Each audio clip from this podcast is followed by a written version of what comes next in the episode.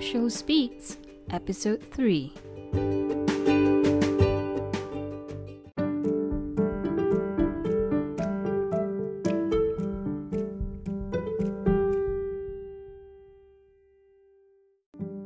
Hey there, and welcome to the third episode of Debs Ho Speaks. Today, I would like to share more about my roots, which is the Peranakan Chinese culture.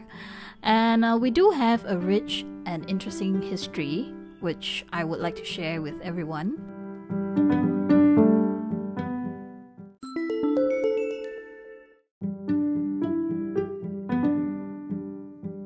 The history of the Peranakan Chinese is a very rich and interesting one. So since the 15th century, Chinese traders from Fujian province in South China actually sailed through the South China Sea in search of a better life. Many of them settled down in Peninsular Malaya to start their businesses. They married the local women, and their children were called Peranakan, which means local born. So there is a mix of Chinese, Malay, or even Indonesian cultures where the males are known as babas and the females are known as nyonyas.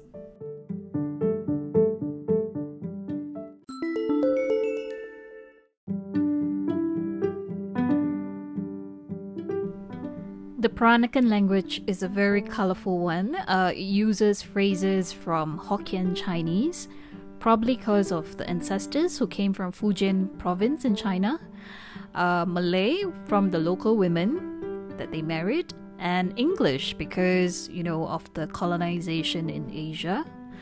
And a lot of Peranakans are known as OCBC, means Orang China Bukan China. The direct meaning is Chinese people but not Chinese. So because a lot of them do not have a good grasp of the Chinese Mandarin language, a lot of them speak Malay at home.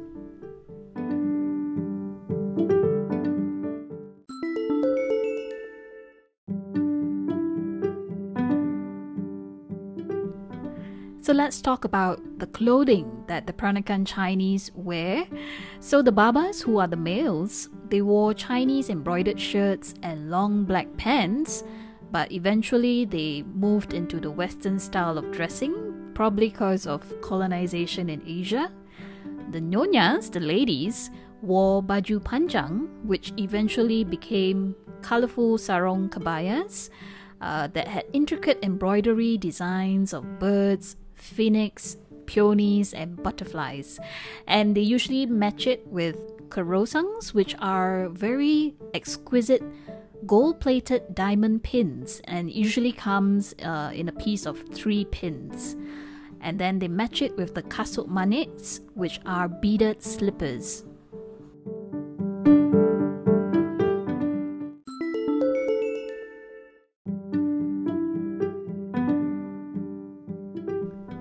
Let's talk about the houses that the Peranakan Chinese were living in.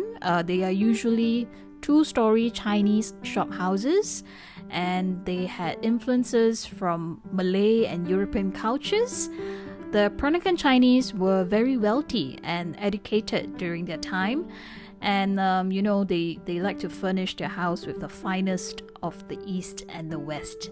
So if you're in a Peranakan Chinese house, you would probably see carved wooden furniture, which had marble and mother-of-pearl inlays.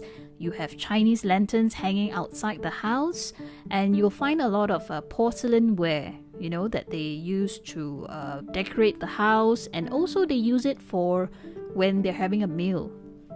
You can also find European elements, such as the Dutch tiles, Victorian lamps, and Scottish handrails. So, the interior design of a Peranakan Chinese house is a truly eclectic one.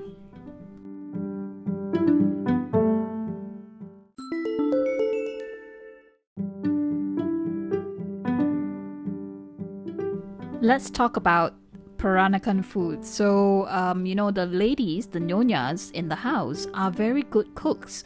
So the dishes that they create are a fusion of Chinese and Malay flavors, and usually more savory and less spicy when you compare them to the usual Malay dishes. So there are things like the ayam buah keluak, the bakwan kepiting soup, ayam sio, kueh pai tea, babi ponte. My favorites would be the bakwan kepiting soup, where they use a mix of minced meat, crab meat, prawn meat, and bamboo shoots, and then they make it into meatballs, and then they cook it in the soup, which is very tasty. Another dish that I like is the ayam sio, which is chicken, which is like simmered in a mix of coriander spice, soy sauce, and tamarind juice. So the flavor comes out very tangy and appetizing. So what is your favorite Peranakan dish?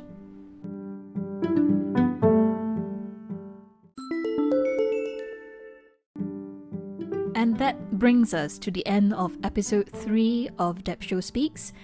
Thank you for listening and learning more about the Peranakan Chinese culture with me. Till the next episode, take care and stay safe.